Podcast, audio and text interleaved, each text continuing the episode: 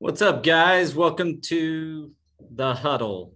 It's a weekly discussion about how to maintain forward progress in your flooring career.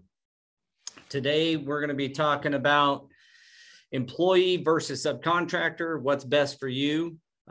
Quick introduction. My name is Paul Stewart. I'm the founder and CEO of Go Carrera and president of Stewart and Associates, flooring company located in Wichita, Kansas. Got Daniel and I got Jose with me from Preferred Flooring. What's up, guys? Hey, what's up? How's the day? Busy as always.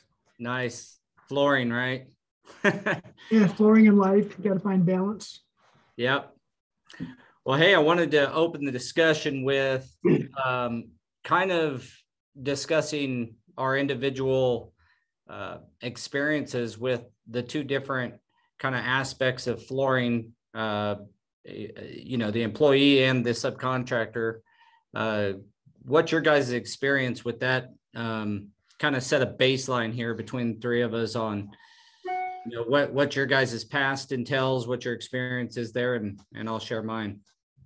Okay. I'll go ahead and start. Well, you know, when I started in the industry, I was definitely under 1099. I didn't really know any different. So that was where I started. I did transition over to W-2 employee at some point. And, you know, they both have their place. They both have their benefit. They both have their drawbacks. Does it matter to me which one I'm categorized under? Now that I'm a little bit older, it does to some extent, because, you know, my future feels to me better off categorizing myself as an employee versus a contractor, because items are taken care of for me and there's a lot less work on the back end for me to take care of on a personal level with the government, insurance, and retirement and all that. So it makes life a little bit easier when everything's kind of grouped together. So preferably I would say that I like where I'm at as an employee of our own business at the moment, yes. Yeah, we'll get into that a little bit, but I mean, there's certainly other options if you are a sub and you own your own business to be still an employee of that business and yeah, that company pay you as an employee. So we can get into some of that too. What about you, Daniel? You started off as an employee, didn't you? No, well, the wrong kind of employee, the 1099 employee. And that's where this, I don't even think it's just the flooring industry. I think it's just construction in general tends to think that that's okay. And that's, you know, something that people need to know, that it's not the right way to do things, especially when you are calling them an employee and they aren't exactly working for themselves. So I started as, what they would call a 1099 employee, right? Even though that's not really a thing, an employee is an employee. But for a few years, I was on a 1099, and it wasn't until I went to go do my taxes, and it's like, what? I owe money? Like, how is this even possible? Like, and that's when you kind of realize, oh, I've been paid wrong this entire time, and what do you do from there? Yeah, a lot of guys have gotten stuck from that deal. And I think let's take a minute to like clearly define the difference, because I think that's part of it, right? I mean, Daniel and Jose, both of you guys sound like you got started as 1099 thinking you were an employee, correct, so to speak. But so to define the difference, an employee is paid a, there's my opinion, and then there's the legal version. You can pay an employee by the piece as long as they make a certain dollar figure. And some of these things change state by state, some of the rules, but in general, they have to make a minimum, they have to make at least minimum wage, even if you're paying them by the piece, if you're going to treat them as an employee. Now, if you're going to do it that way, you still need to take out taxes, you know, take care of their payroll taxes, take care of their income taxes, the whole works. You still have to encompass all that. The most traditional way, and what in our opinion is the best way to hire an employee, is hire them by the hour, pay their, you know, have them set up. They get work. They have workman's comp insurance under your company. They, you know, they are paid overtime when they work over 40 hours. And again, that's another thing that changes state by state. Some states it's, if you work over 8 hours in a day. So it kind of depends, but the bottom line is they're paid by the hour. They have the same benefits, say vacation time, holiday pay, those kinds of things that maybe the office staff has. At our flooring company, our hourly installers have the same exact benefits as our vice president, same health insurance provided by the company, same benefits with vacation time and holiday pay, that entire thing. So that's my opinion of what really having an hourly employee is. And then subcontractor is the 1099 guy that has to cover his own insurance, taxes, those kinds of things. And I think where some people get caught in this web is they're hired by the as an hourly pay structure, but tax wise are treated as a 1099 independent contractor.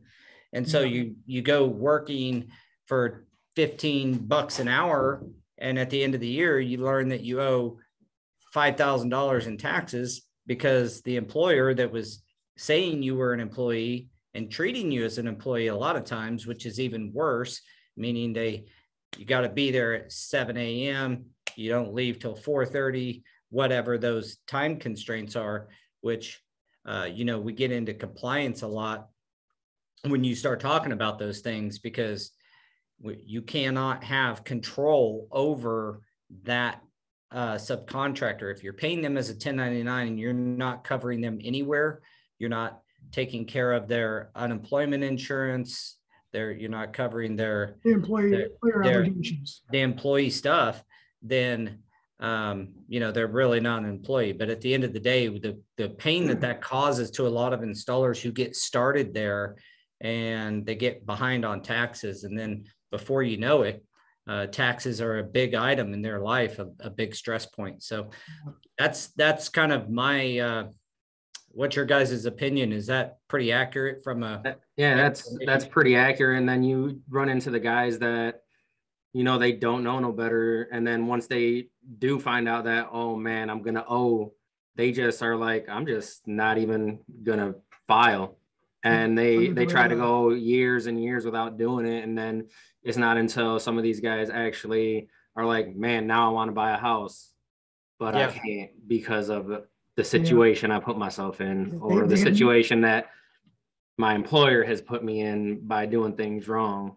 Well, I seem to remember us sitting on the porch out in the country talking to a certain installer that I won't name, but I mean, those types of things was the topic of conversation, and everybody sitting there had something similar that had happened. You know, they got behind on taxes. Half the time they didn't even know they owed taxes. I know people on this call have been in the same position where they got behind on taxes, and you know, it was a major stressor in their life. Well, I did 100%, you know, and I did it to myself. And I'll be transparent, I'll be honest. You know, first off, I started out 1099, not educated, right? Like, oh, I'm making cash, I'm getting paid. You know, this is, you know, under the table type thing. He's just reporting it because he had to show the money went somewhere. And then once I found out about what I had to owe, I was like, woo, let me just kind of dodge and duck as long as I can to try to avoid it, thinking it was going to go away, but no, it didn't. And it got to the point when I did finally become a W-2 employee. I didn't want to raise any red flags, so I didn't even do my taxes when I was going to receive a refund. And all that did was put me even more in the hole for penalties and interests and all that. So there was a trickle effect. How'd you deal with that? I mean, that had to be major stress. You know, when I finally met my wife, I had to make a decision, right? Like, if I was going to build a life and I was going to purchase a home and try to raise a family, I didn't want anything to be taken away because it wasn't her fault and it wouldn't be my kid's fault. It was my lack of knowledge that put me in that situation, my lack of educating myself, you know, my pride, right? Not asking the right people the right questions, even though I kind of already knew I should, I just kind of avoided it. And I called the IRS. Hey, this is my name. I think I owe you some money. Okay, you are officially the first installer I've ever met that called the IRS. I did. That's Daniel, dude. That's Daniel. Like, I didn't want it to come back and bite me in the rear end after I started doing things what I felt was the right way, you know, and I just didn't want it to bite anybody else either. Yeah, no, I mean, kudos to you for doing it. I'm just saying that it just keeps going generally, and you're talking the same, you're telling the same story that I've heard for last several years that we've been traveling across the United States, going to different shows, meeting with installers all over the nation. It's a very similar problem. Like, they didn't know any better. The guidance they got was not good. They were young. They got into flooring. They were getting, you know, $15 or $20 an hour in cash. The money felt right. It felt good. But at the end of the day, they didn't realize, you know, 20% of that is going to Uncle Sam, and they didn't plan on it. No, but I definitely did not. Just them knowing that like, you know, there are options. Like, there's two different ways of doing things. Now, the vast majority of flooring is subcontracted, and I get that, and Go Carrera supports that. That's what it was built for. But we encourage like employment. The true term of employee installer, to me, helps the industry to allow that individual to develop. Now, that's not going to change the industry. I mean, there's plenty of people that believe that, you know, employee installers are better, that's a better path for them. Unfortunately, you're never going to squash or get rid of entrepreneurship. Like, we're entrepreneurs, man. I mean, you know, when I started, I started off as an hourly employee in the flooring business. I made $8 an hour to sweep floors and pick up trash and that kind of stuff. You know, I stayed there for about 4 years. And even at the end of those 4 years, being mentored and going through being under some really good installers, after that 4 years, that company was getting ready to get bought out. So I went and started my own company, and I started subbing. I have seen every aspect of the business. And I believe that the decision between being an hourly employee or a subcontractor really boils down to your risk, appetite for risk, and your ability to execute on bookkeeping. I mean, it's pretty simple stuff, but it is important. If you're going to be a sub, you know, we grew our company very quickly and, you know, started to become a full service flooring company a few years later because I paid myself as an employee. I paid myself $600 a week as a sub. It didn't matter how much I made from installing. That went into the company. I took a $600 a week salary, and I did that for 5 years. And that allowed the company to grow and us to be able to put back money and then start full service supplying materials and such. But that is not the path for everybody. And you just have to be honest with yourself, in my opinion, right? Like, yeah, some people are just better at being employees, and that's good. That's fine. We need good quality employee installers in this business as well. Yeah, we definitely need to bring to the forefront the implications that someone could put themselves in to help them decide what side of that line they want to be on, right? Because it can only help the construction industry as a whole, not just flooring, but everyone. And knowing well, you hope to have an informed decision like that, yeah. At least give them the information. So if anybody's watching this, that you're a flooring subcontractor and you're behind on taxes and you're like, we feel your pain. I think that everybody's sitting here has been in some version of that at some point in our careers. The only way, I think Jose brought up this isn't tax advice, but this is just life advice. Go take care of it. Look what Jose did. He went forward and said, hey, I owe this money. I think I owe you this money anyway. I have no idea. Can you help me? And, you know, attack the problem and go ahead and you know, because it'll come back and bite you in the latter part yeah. of your life when you want to buy a house or a car or whatever. But back to the point, you guys have hourly and subcontractors at your company now, correct? Correct. Yeah, we don't discriminate. How do you choose between that? Because I know that over our business life, there's probably 8 or 10 of our subs that were hourly employees, and we actually helped them get into business because we're not going to, as we figure, we know what we've trained them to do as an hourly, and I'm not going to stop them from chasing their dream. Yeah, 100%. I'm going to help them. And I want to continue to have them as a good resource for installation for my company. So how do you guys look at this? How do you determine, do you have a determination on who should be a sub and who should be an hourly, or is it all based on that guy or girl?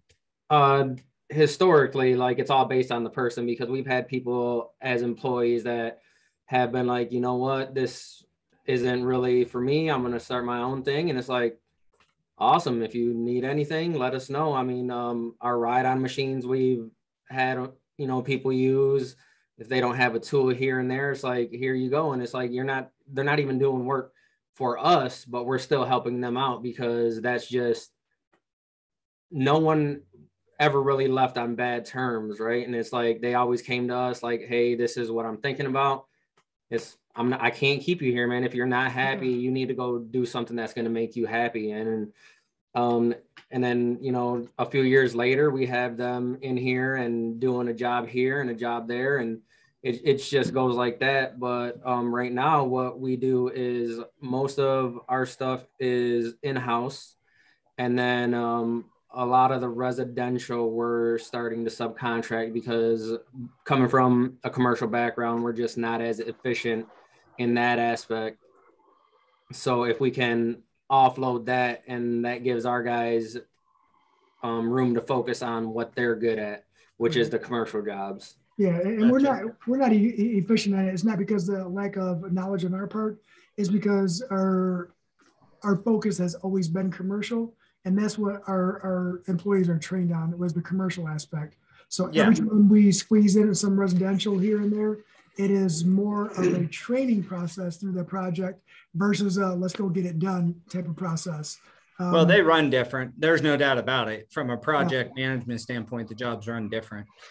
Let me ask you another question. What is the biggest factor that you see as why somebody wants to be a subcontractor versus be an employee?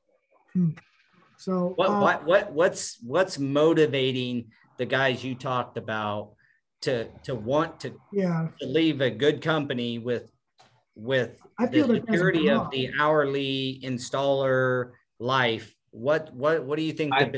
I think, you like you said, that's pretty broad, because we've had guys that have left because they feel like they just need to do things their way, you know, exact words, I need to do things my way. Okay, have at it. And then we have guys that will see a dollar figure and be like, well, if you're making this much and I'm only making this much, that means that I need to go do my own thing. But those are also the guys that once they start doing their own thing, it's like 1 week they're spending. And then the next, you know, few weeks after that, it's, you know, because of social media, you see everything, it's posts about them being broke and stuff. So they really have no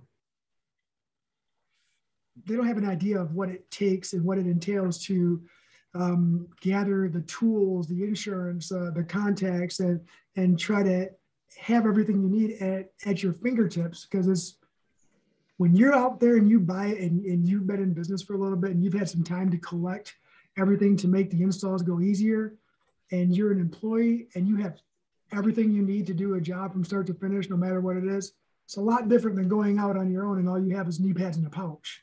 It's totally different, you know, no van, no. So some of the guys.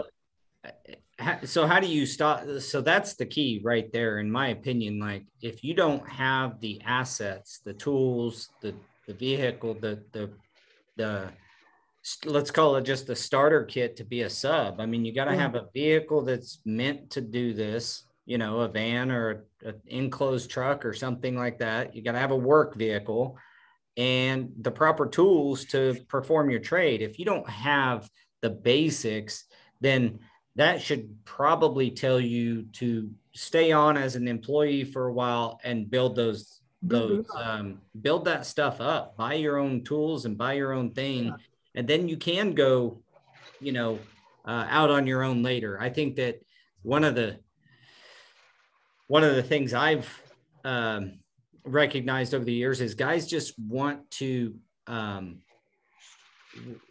like if they said, we want to do it, I want to do things my way. From a technical standpoint, from a flooring installation technique standpoint, that's not allowed. Like, you're still going to have to do it the right way. We're going to make sure.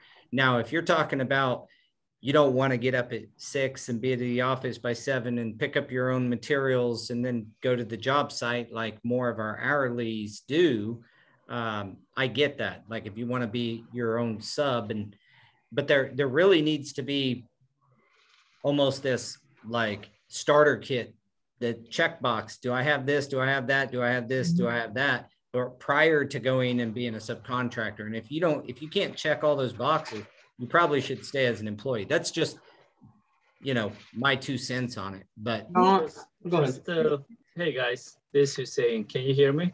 Yeah. Hey. What's up, everybody? Hey Hussein, how you doing, brother? I'm doing good. Just wanted to add to that topic, you know. So for me, when I started, yes, I got the van, you know, I got the tools, the basic tools to go ahead and start. And as the job required additional stuff, you know, you go ahead and invest, whether you rent it or you want to purchase it, that's kind of up to you. But what I also started doing, because when I realized, look, I don't want to grow my business while doing the installation, and I'm going to find people to do the work, and I have people working for me, I gave them, like I said, look, I'm going to pay you guys like a subcontractor. You are allowed to use my tools. You are allowed to take my van until you guys get up to the certain point, you know? And that's what I start doing. They drove to my location to pick up my van and use my tools. And then they start, you know, slowly building their own tools, you know, with their pocket knives and floor scrapers and stuff like that.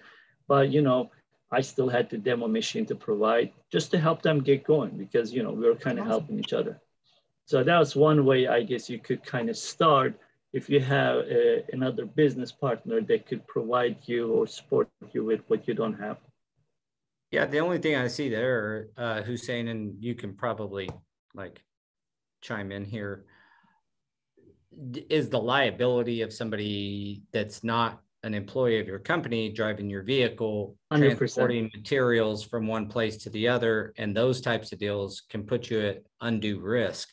Yes. So, you know, having them as an employee until they get there mitigates your risk, at least from a standpoint of personal risk, because your insurance company would want you to have them as an employee if they're going to be driving your vehicle. So that's just my 2 cents on that, is if you're going to, you know, have to add them to your insurance, yes, as correct, a driver. Yeah. So what else do you see, Daniel and Jose, on like, what are some of the biggest pros and cons? You know, everybody would say money for sub, because you can make significant money as a subcontractor. But you got to start checking off these boxes like tax, insurance and things like that. That's a pro and a con, I think, because you look at the money that you make, but not a lot of people talk about the expenses that come with the amount of money you're making either. And like you said, you started, you know, you were paying yourself a salary of $600. We started off paying ourselves half of what you were paying. And this went on for a couple of years. And it's like, was it hard? Absolutely. And would I do it again? Probably. But it's a matter of seeing that end goal and actually knowing what you want. It's you definitely spend a lot of, there's a lot of expenses that go into running a business that a lot of people don't see. And that's something that a lot of the organizations that are out right now don't even talk about, which is, I understand why they don't, but it's frustrating that they don't, because you set someone up for failure if you're not open and honest about stuff like that. And expenses are crazy. Well, that's why we're talking. I mean, that's why we're having this conversation, is at the end of the day here, there's a ton of expenses. If I could give a sub any guidance whatsoever, is don't treat your business, because if you're a subcontractor, go open up a LLC or get a true business entity. Consult, again, I want to make sure you consult with an attorney and an accountant, but this is my opinion. Open up an actual company structure. It's pretty cheap to open up a quick LLC, and then pay yourself as an employee. Put the money back so that as you're paying yourself as an employee, you'll be taking out taxes of what you pay every week, and it helps your dependency at the end of the year, or your commitment to the IRS at the end of the year if you're getting money taken out weekly as an employee. So that's the first trick. So you've been paying you every week you get paid, you're paying into the IRS until you're legal that way. At the end of the year, if you didn't pay enough, you'll still owe, but at least you've paid some throughout the year through your weekly payroll to yourself. So I would encourage every sub to set themselves up as a company, pay yourself as an employee, and don't treat your company as a piggy bank. It's not just something that you made $5,000 this week and you spend $5,000.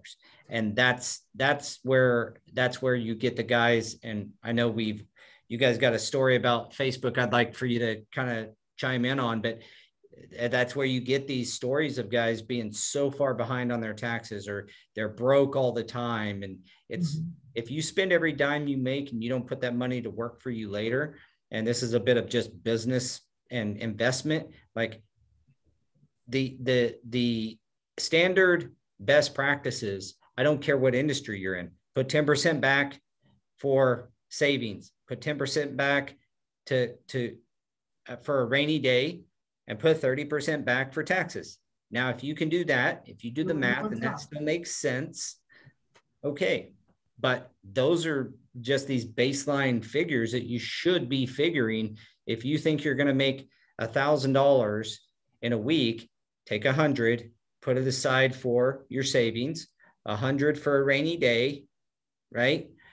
300 for taxes and commitments for there. And then what do you have left after you've taken 500 out is a $500. So if that's still attractive and you can make that work for you, by all means, but too many times the story, like you guys were talking about the other, in another conversation we had, is, I mean, why don't you share that with us? I mean, that's kind of the conversation going on the West Michigan page, right? Did you talk to him about it already? Yes, a little bit ago, yeah. Give him a little bit of information on that. Sorry, he was gone when we had the conversation, so I apologize. Yeah, no worries. I mean, just kind of overview of. Yeah, so on Facebook, you know, someone posts on there that they're looking for someone at a certain dollar amount, and then guys say that they weren't bashing, but I mean, it's all written, right? So maybe I read it wrong, but they're like, well, I paid this much for, I won't pay anyone less than this much, or I start my guys out at this much. And it's like, none of that matters if you're not paying your guys correctly, and they're going to end up having to pay their own self-employment tax anyways. Because if you think about it in the big scheme of things, they're complaining at, you know, just throwing figures out there. If someone's paying someone $16 an hour and you're like, well, I pay my guys $19 an hour, but you're paying them on a 1099. So that's not a true $19 an hour. Because if you really break down how much an employee costs at, I don't have the spreadsheet in front of me, but I think our cost at $16 an hour, somewhere around $22 an hour is our all in. Yeah. Bear burden is somewhere average around $6 an hour. Yeah. So depending on retirement and investment, mm-hmm. the employer and all that. Yeah. And then, yeah, that's not even including like the healthcare and all that yet. So it starts getting up there, because you don't think, you know, a lot of these guys are going out there and working, and they're, you know, on a 1099, and they're not covered by comp. So if anything happens on the job site, it's like, what happens then? Yeah. You're not protected. Cut your fingers off. Yeah. And you're not, if you're 1099, you don't have your own insurance, your own work comp insurance. Yeah, it's all that. In my opinion, I think that's something that would be nice if the industry would change, not our industry, but the insurance industry. I think a 1099 guy should have to have work comp. I mean, to me, that would take a lot of the guys that are playing as a company, almost, you know, they don't act like a company, but they install and they're 1099.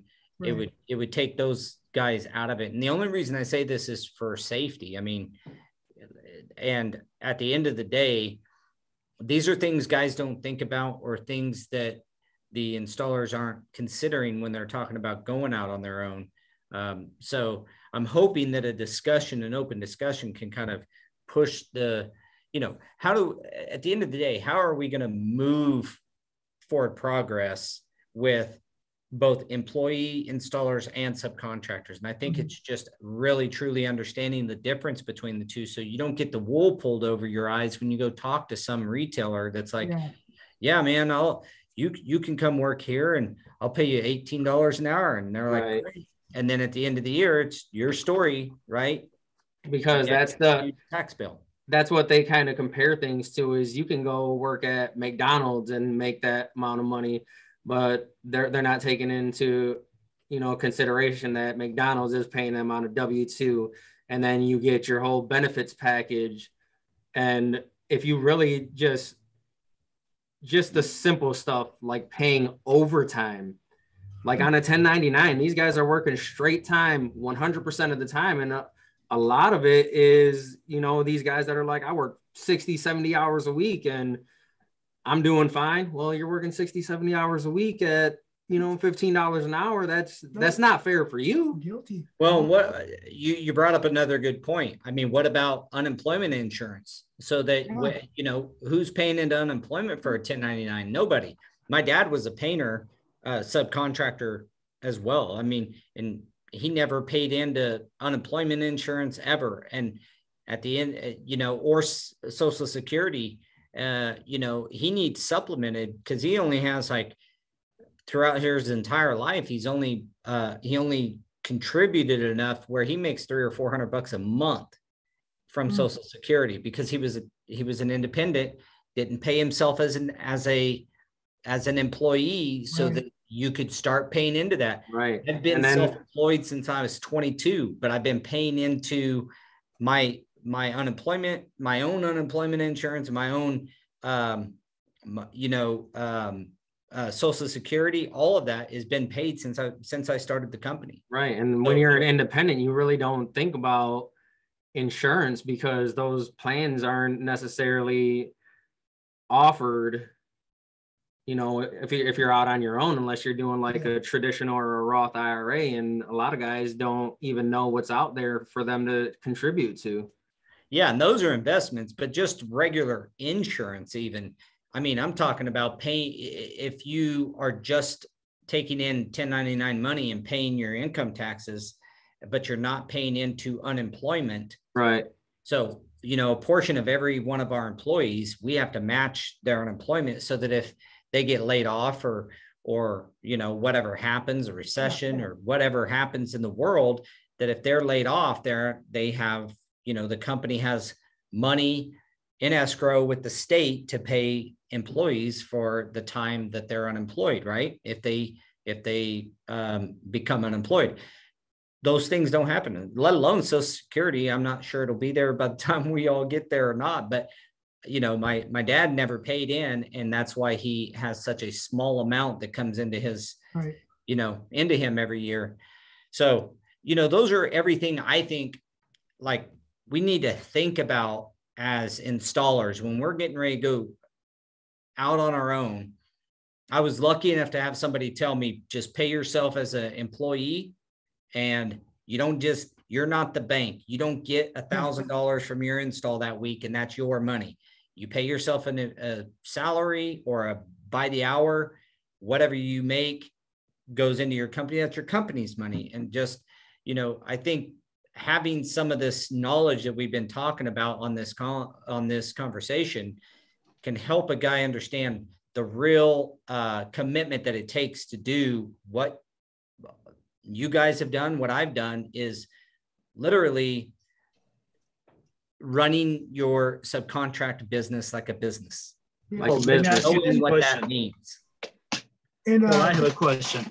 Oh, so, you know, those are great points, right? But if you started a business from scratch and, you know, you are paying yourself, like I am not saying whatever you make, you spend, but I kept most of the money in the company, if you can, right? If you are the only person working and you have to feed your family, it's a different story. Luckily, my wife works, you know, I can kind of take a lot more risk and I don't have to take some salary to myself.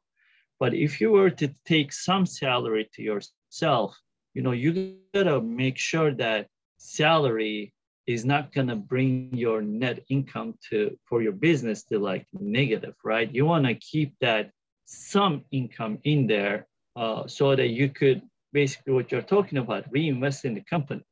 So, yeah. So throughout the years, you know, you start building this, I guess, almost like reserve, right? Now you are able to pay and, you know, pay your bills and pay your guys.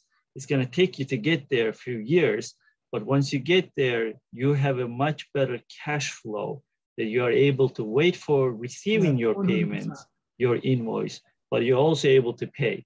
I hope nobody goes out there and whatever they get and they go spend every week. That's crazy. And Hussein? Well, I think a lot of that happens.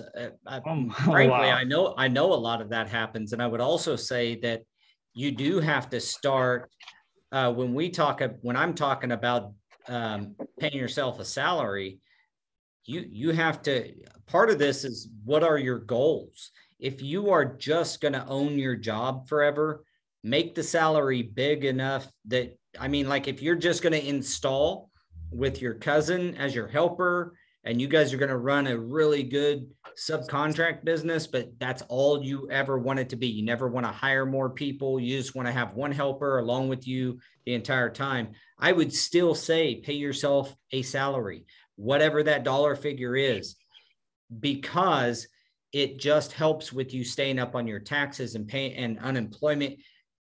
I mean, for goodness sakes, if the economy took a downturn, you're a sub and you've been paying into unemployment for forever, you can be unemployed too.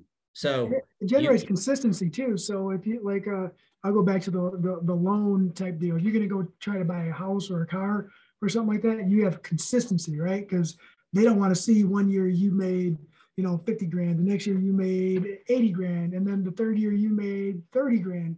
They don't want to see that. They want to see some kind of consistency. They don't want to see fluctuation in annual income either. And And also to piggyback off what Hussein said, he's right. You gotta keep money back into it. When we started, it was DBA, and we started as a DBA, and then rolled into an LLC, and then classified ourselves as employees, right? And that's one thing people don't understand. We've said it a couple of times that you pay yourself as an employee under LLC. There are a lot more benefits to that than you think there are. In DBA, man, we put ourselves in not so good positions doing it that route, but yeah, you put yourself in a lot of risk, right? In the middle of a lot of risk in the finances. But once the LLC was formed and we restructured pretty much, the transition was a little hard at first, but the long-term benefits outweigh the short-term discomfort of not seeing those dollars and cents right away. I would say that the you get, I mean, again, get with your accountants, but you have write-offs and things that happen when you form a company, and it can help offset some of those costs, like your fuel costs and all these things that are business expenses now and don't just come right out of your pocket. So I don't think that, hey, if you know how to run a company, or you've taken this information and you're listening to it and you think, I can do this, I can be a sub, I can run, then great. Just, I mean, follow some of the, underlying, foundational principles we've talked about. But if you're not, employee may be the best route for you. And that could be an employee with a really good subcontractor. I mean, I know a lot of guys that have 20, 30, 40, 50 employees, up even hundreds, that are labor houses, but they pay their guys as employees. And there's some that do it wrong as well, but that's what this is for, to try to inform you, to make sure you ask the right questions from an employer.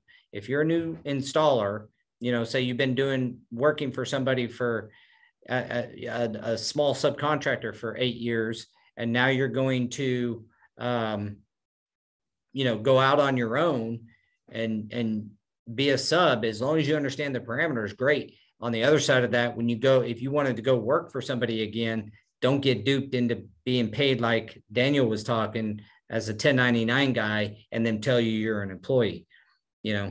Demand the right things if you're going to be an employee, I guess is what I'm getting at there. So right, and there's not, one isn't right and one isn't wrong, right? Because you can pick and choose which one you want, but as an employer, there is a right and wrong way to pay an employee. You yourself as the employee have to actually figure out, all right, I'm ready to go out on my own, but never be scared to ask people questions, because business it can get pretty confusing. There's a lot that goes into it. So definitely reach out to someone. You don't want to put yourself in the position to where now you want to buy a house and you still can't, even though you're running your own thing. Yeah, don't get caught off guard 20 years from now. I mean, we've talked about some of the very foundational pieces today. If you follow those, you're going to be in a heck of a lot better position than, I know some of us were. So in closing here, keep this thing right close to 45 minutes every week. We've talked about the pros and cons. This next week, we're going to be talking about, maybe you are a sub, image. What is the image you're portraying? Image isn't everything, but it's close. Yes. So how are you portraying yourself? That's on next week's episode of The Huddle. I want to thank Daniel and Jose and couple other people that chimed in, and appreciate all the information and good conversation. Guys, you got anything to say in closing here? No, you go first. No, just I already said it. Don't be scared to reach out to someone that's already been through what you're going to go through, because it's only going to help you out in the long run. Yeah. And I just want to add, I'm a little bit old school, right? And Daniel had brought to the forefront a while ago for us that there were organizations out there that are geared around the installer and helping educate. And people's, whether they believe it or not, the subcontractors or employees believe it or not, everyone started somewhere. And the majority of everyone who is in a leadership role or position in the flooring industry, a lot of them started where we did. And, you know, they have a lot of information that they're willing to share. It's not a secret. It's not anything they're trying to hide. So try to find an organization that fits your model. Do some research, make some phone calls, and don't be shy, man. Set pride aside sometimes. You know, you got to put yourself and your family first, and setting pride aside to ask questions that you might be embarrassed to ask, or you might not even know you have a question until somebody brings something up. Yeah. You know, and share this. I think that that is maybe the best advice you can have given is ask questions. We're going to be sharing on this show plenty of times different organizations you can get in touch with. Join the call. We're on every week on every Tuesday at 3 p.m. Central, and send your questions in. If you have any questions, we'll do our best to answer them, or we're going to have some really great guests in the future that are going to be tied around, you know, taxes and all this stuff we're talking about.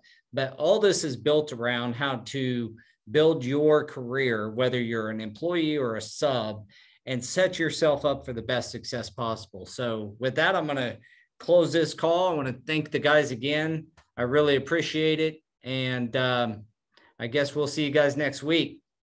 All right. See ya.